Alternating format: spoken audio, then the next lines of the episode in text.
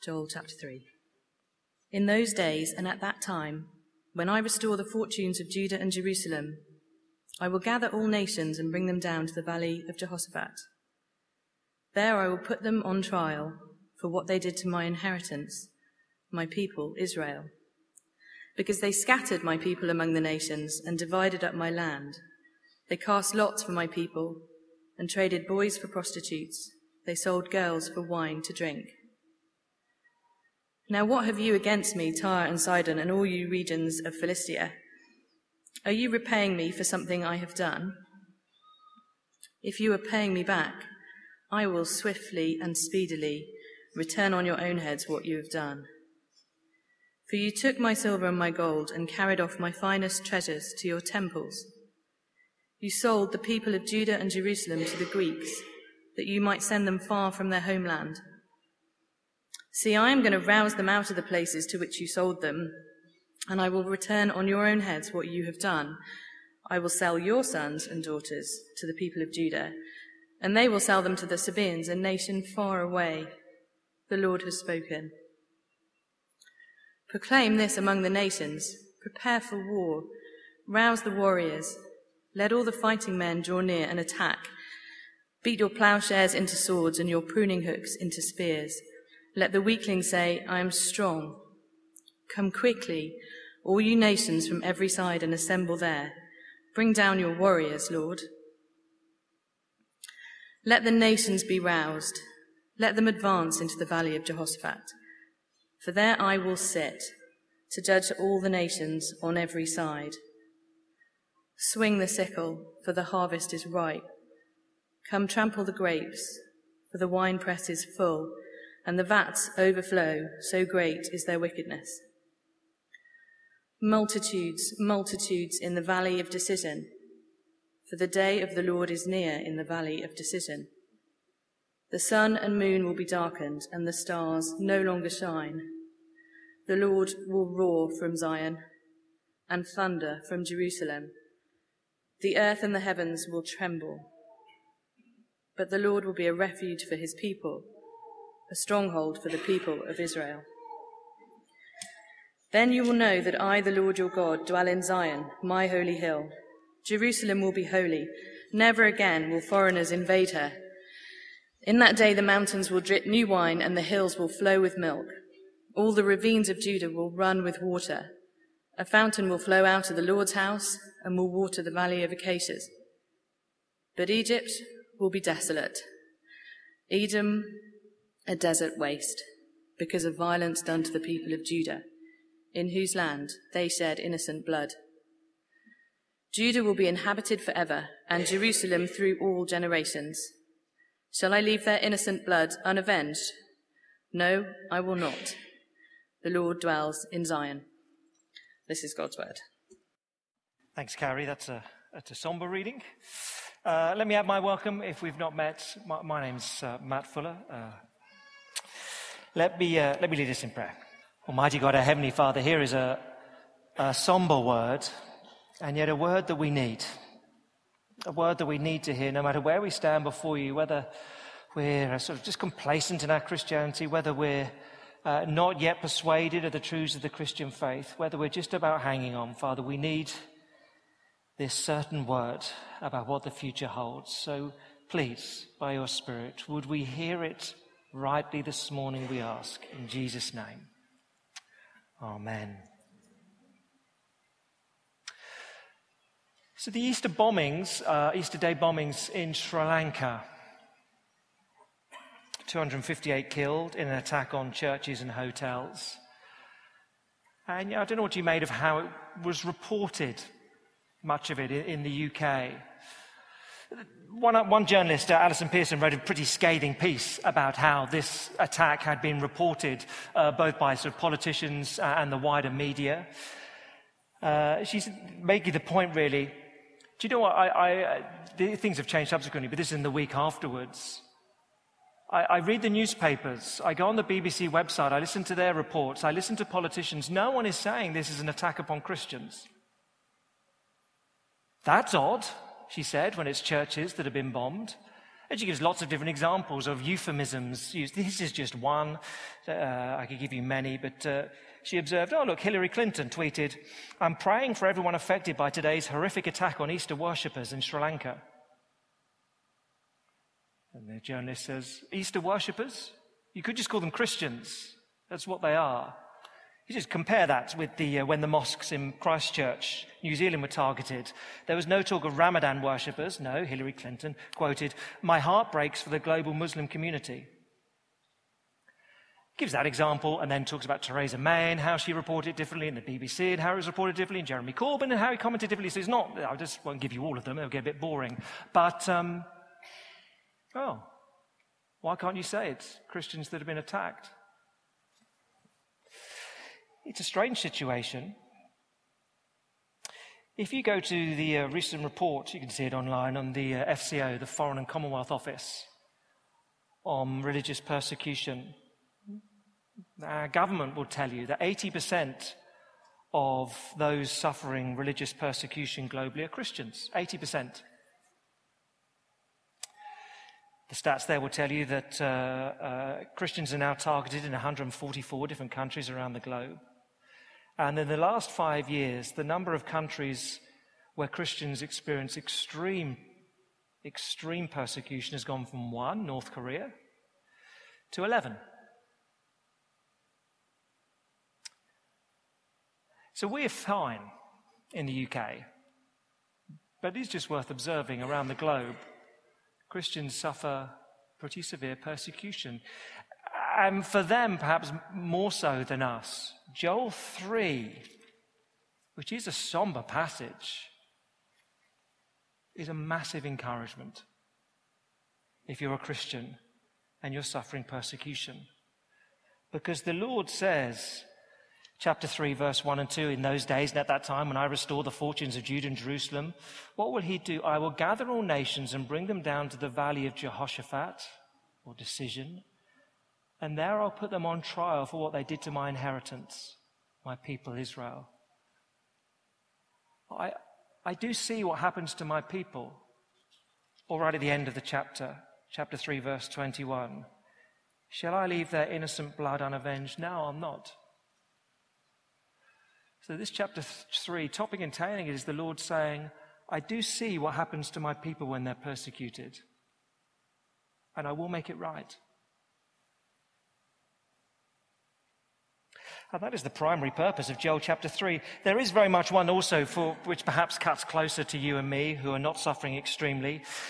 Secondly, it is a warning that one day this world does face the day, the final day of God's judgment, when, when every single person will stand before the Lord Jesus and give an account of their life and how they've treated other people and how they've treated Him. And it's a dreadful day. It's a fearsome day, as well as a very good day.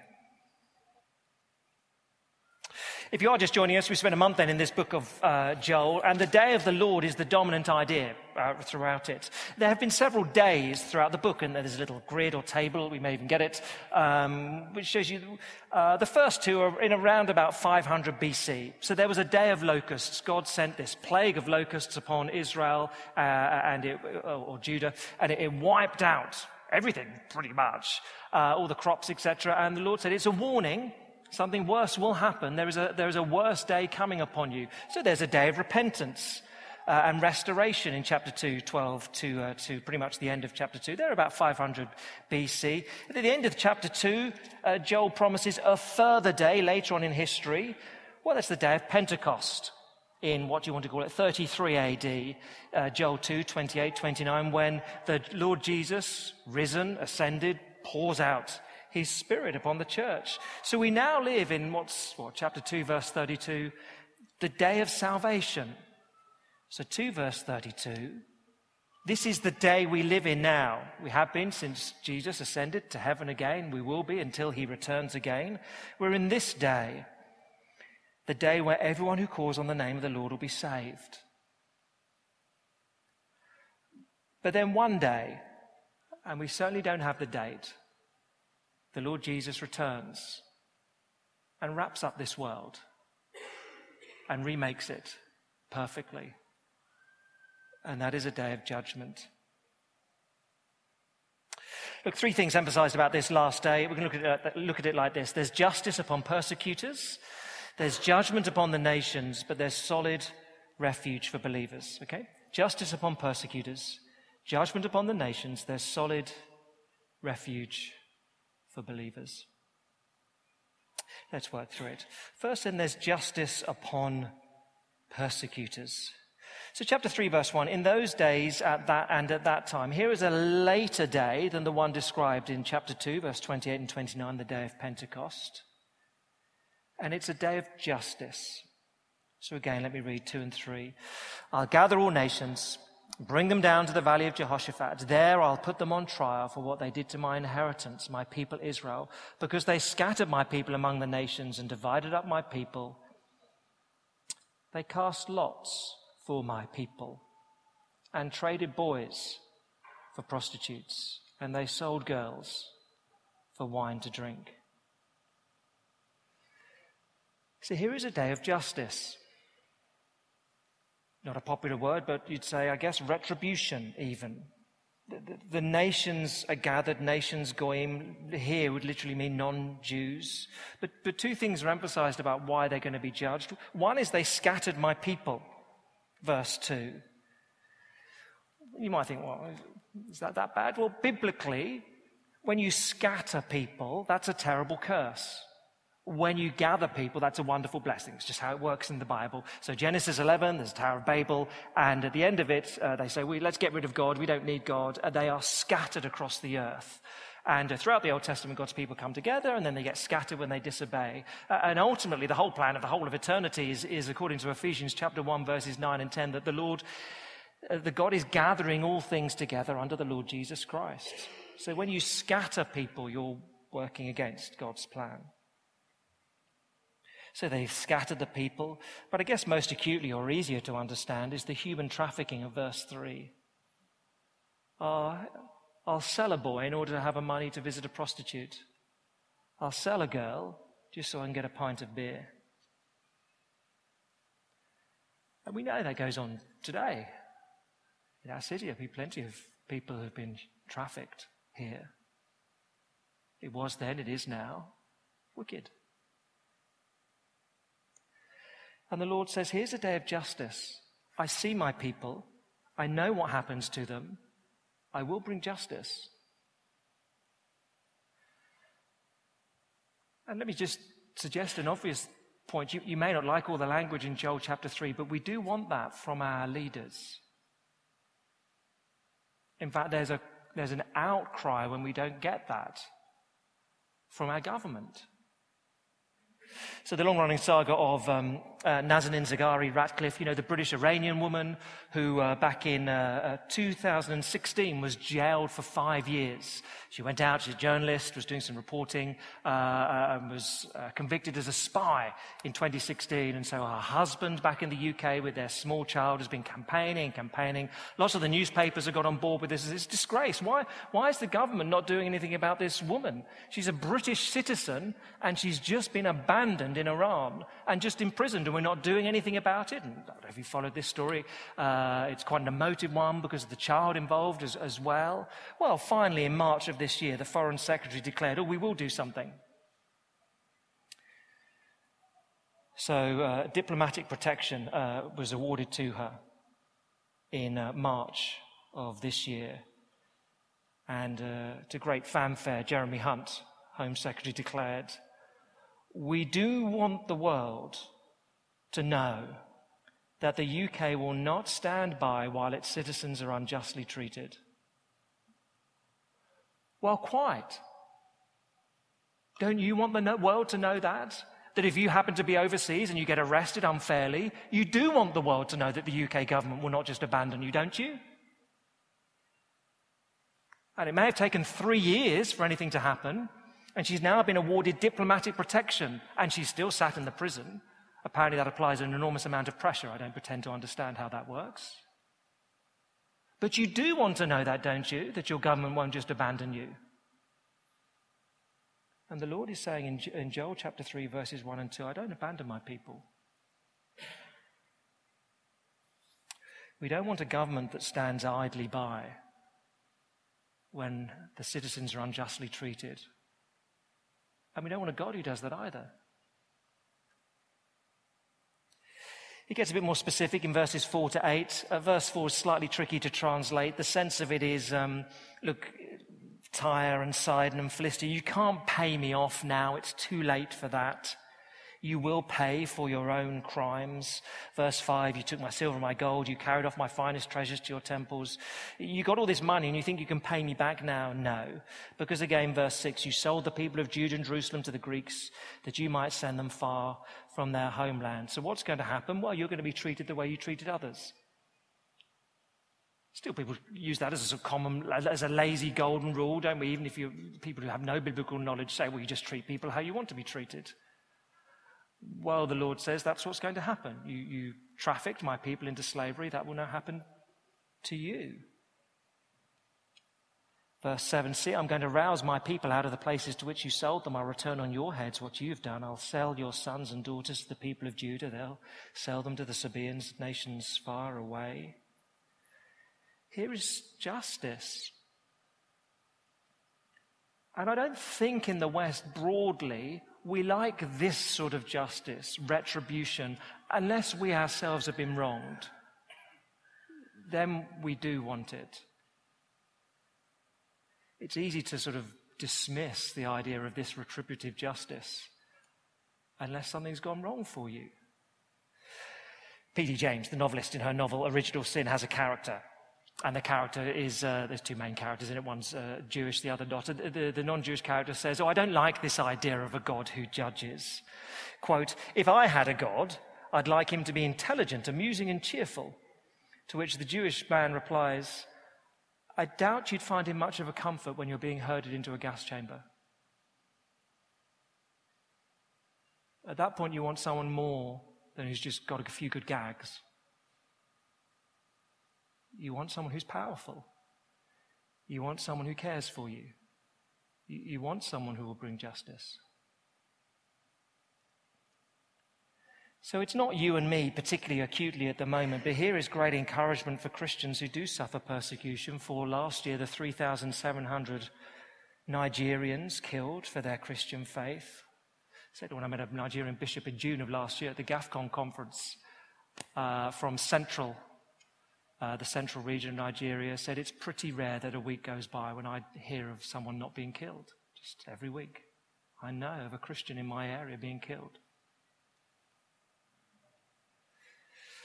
Christians don't take vengeance themselves. They never take up the sword. They never take up the gun. They know that they can forgive. They know that they can wait because one day the Lord will right all that has been done that is wrong. He'll bring justice. There'll be justice upon persecutors. Secondly, though, there'll be judgment upon the nations. I think this is an escalation here. It might be describing the same phenomenon of justice for persecutors, but there seems to be an escalation, uh, and certainly the New Testament takes it that way. Hear the summons of verse 9. Proclaim this among the nations, prepare for war. Rouse the warriors, let all the fighting men draw near and attack. Beat your plowshares into swords and your pruning hooks into spears.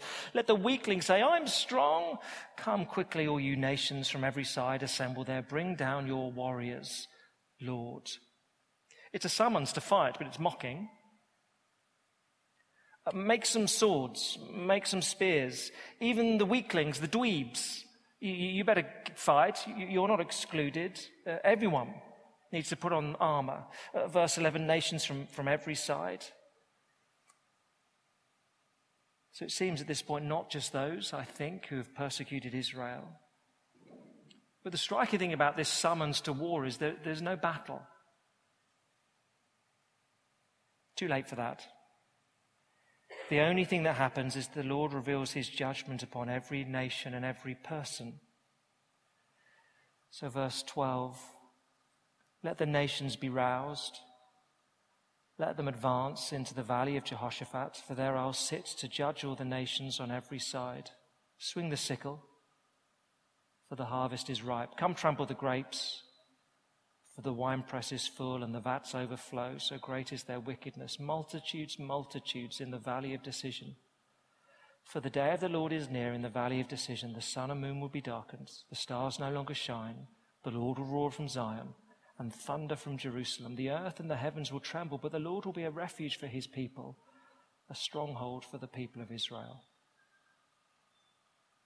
Oh, here's a very sobering picture of the final day. And it's language that the New Testament picks up. So, a couple of places, particularly in the book of Revelation, Revelation 6. I don't know if we've got that, Adam, but uh, Revelation 6, verse 9. I saw under the altar the souls of those who'd been slain because of the word of God and the testimony they'd maintained, are those who'd suffered for their faith. They called out in a loud voice, How long, sovereign Lord, holy and true? Uh, until you judge the inhabitants of the earth and avenge our blood. There was a great earthquake. The sun turned black like sackcloth made of goat hair. The whole moon turned blood red, and the stars in the sky fell to earth as figs drop from a fig tree when shaken by a strong wind. The heavens receded like a scroll being rolled up. And every mountain and island was removed from its place. Oh, this is cataclysmic, isn't it? This planet is just rolled up. Or a later description of the same event in Revelation 14, verse 17.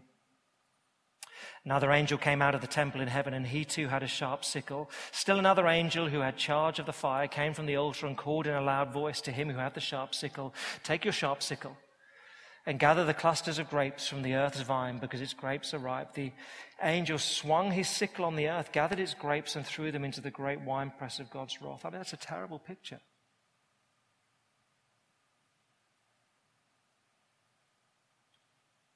That at the end of history, there's a judgment, and if you're on the wrong side of it, God says, I'll throw you into a winepress and crush you.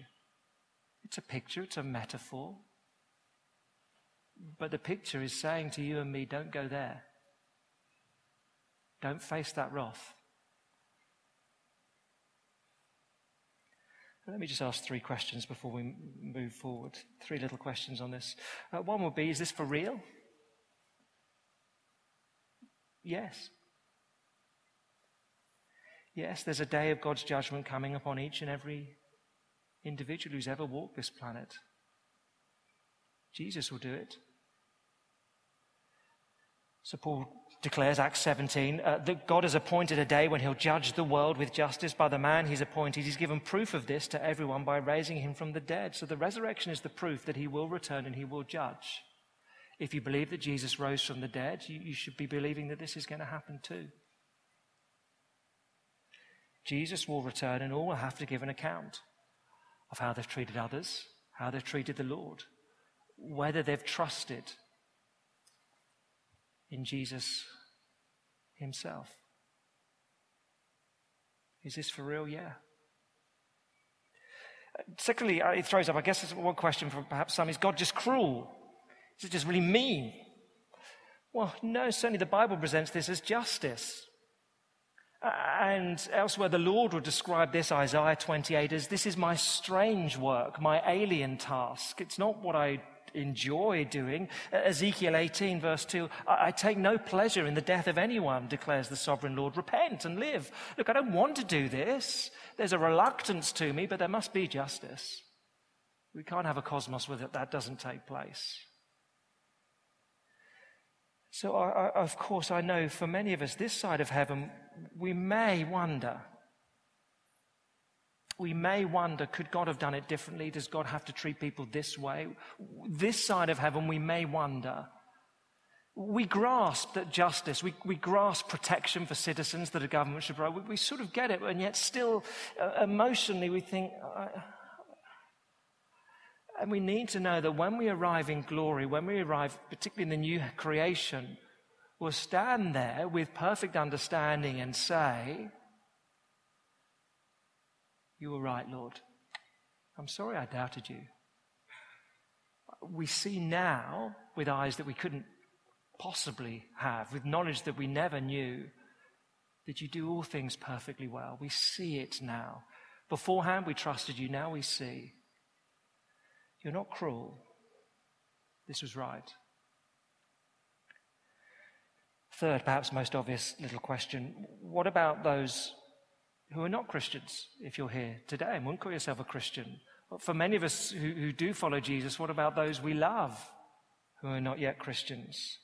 To which Joel 3, the, certainly the New Testament would say, Today is the day of salvation. It's never too late until Jesus returns. But until then, we'll speak of him. I think, I'm not certain, I think that my father became a Christian aged 83 in the last month of his life. I think so. From the things that he said, having been hostile for a large chunk of it, I mean, explicitly hostile. It's never too late. For those, if you're a Christian here today, for those you love, now is the time to speak. If you wouldn't call yourself a Christian, now is the time to trust Jesus. Today is the day of salvation. There's justice upon persecutors, there's judgment upon the nations, last. There's solid refuge for believers in uh, verses 16 to 21.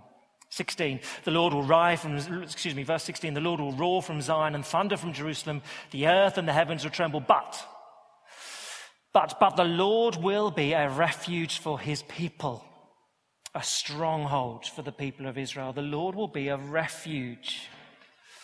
I don't know how much of all the sort of uh, D-Day remembrance you watched this week. I, you know, you found myself sucked into watching loads, really. Uh, one account I read was of a survivor of the Normandy landings, and he spoke about that. And uh, the question put it to him, uh, "Were you scared?" He said, "Of course I was scared." Although, to be honest, uh, I was more scared five years earlier. Uh, five years earlier, age 14, I was a 14 year old living in um, North Kensington, London, uh, and it was part of the Blitz, and, uh, and, the area was being bombed. And so we took refuge in our air raid shelter at the bottom of the garden. And as we were there for a couple of hours, as, and we could feel everything, sudden, the boom, something was a boom, hit the side of our shelter. Which, you know, he said that, and seeing my parents scared, that actually I, I found more terrifying than later events. And we emerged from the bomb shelter, and our house was gone and actually half the roof of the shelter had disappeared. He said, Oh, you know, funny old things, those aluminium, no aluminium, um, iron uh, shelters. He said, But golly, we were grateful, saved our lives. Well, yeah. And of course, that is the sort of refuge that Jesus provides. Not just an umbrella from the rain, but a refuge. Well, he's a refuge that is destroyed beaten, judged, shattered, so that you and I are not. So that when this world is rolled up and remade, we can be with Him. Now, that is the sort of refuge that He is, one destroyed in our place. But it's quite hard to love a bomb shelter. Um, of course, much more motive are, while seeing these extraordinary ex servicemen on this 75th anniversary this week. I mean, they're not going to be here at the 100th anniversary. So, this is the last chance to say thank you to them. And whatever you make of her, I thought Theresa May did pretty well this week in her speech. She said, It's incredibly moving to be here, looking out over the beaches where one of the greatest battles for freedom this world has ever known took place. And it's truly humbling to do so with the men who were there that day. It is almost impossible to grasp the raw courage it must have taken that day to leap from the landing craft and into the surf despite the fury of battle. But we say, Thank you. Impossible to grasp, really, the courage it took.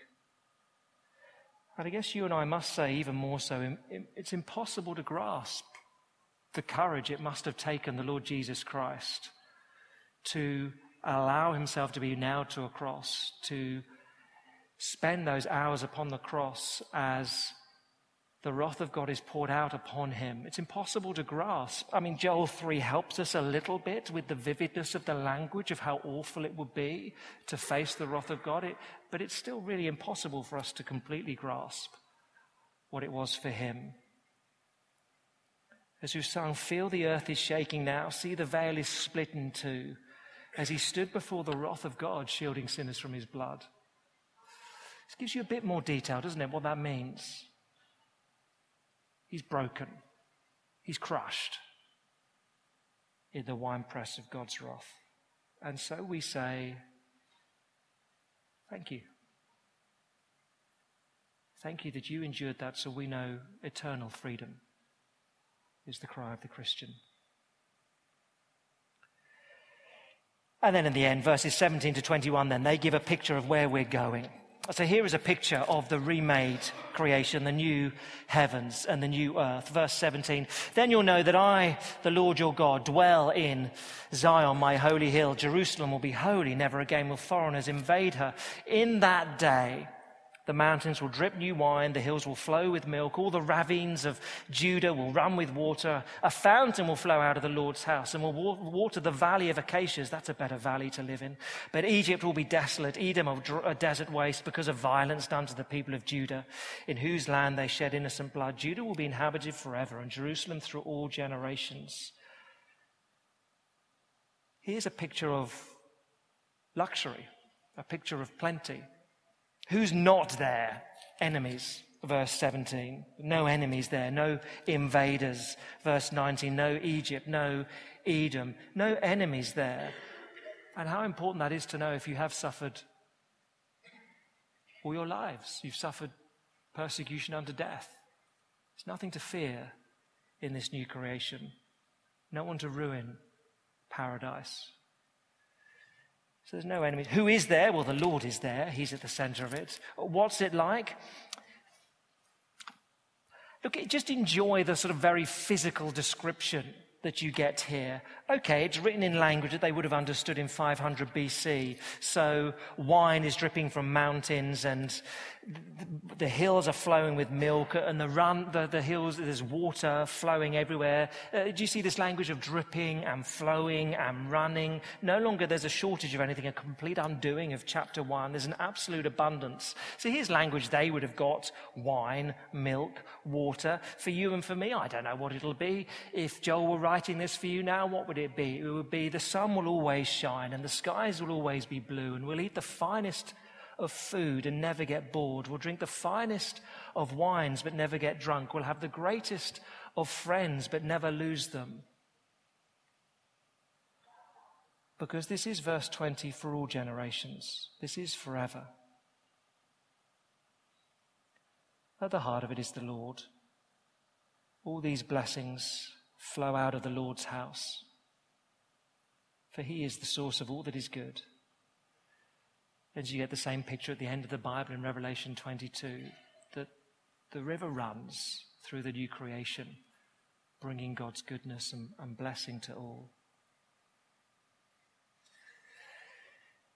So, what do we do with Joel 3?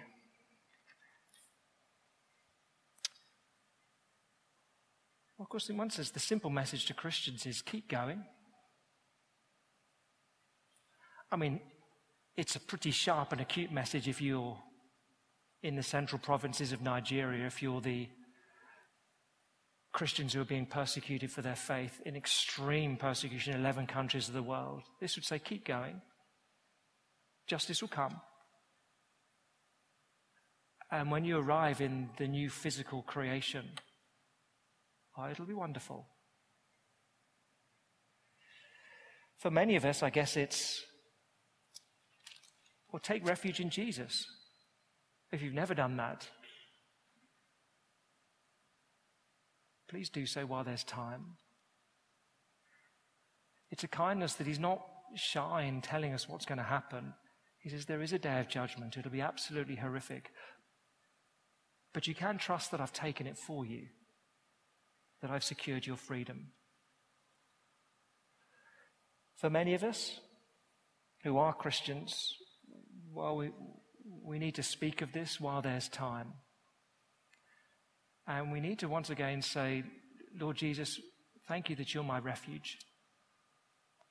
Thank you that you've endured Joel 3 for me so that I never will. So keep going.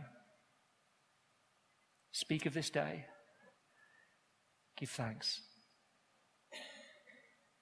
Let me lead us in prayer together.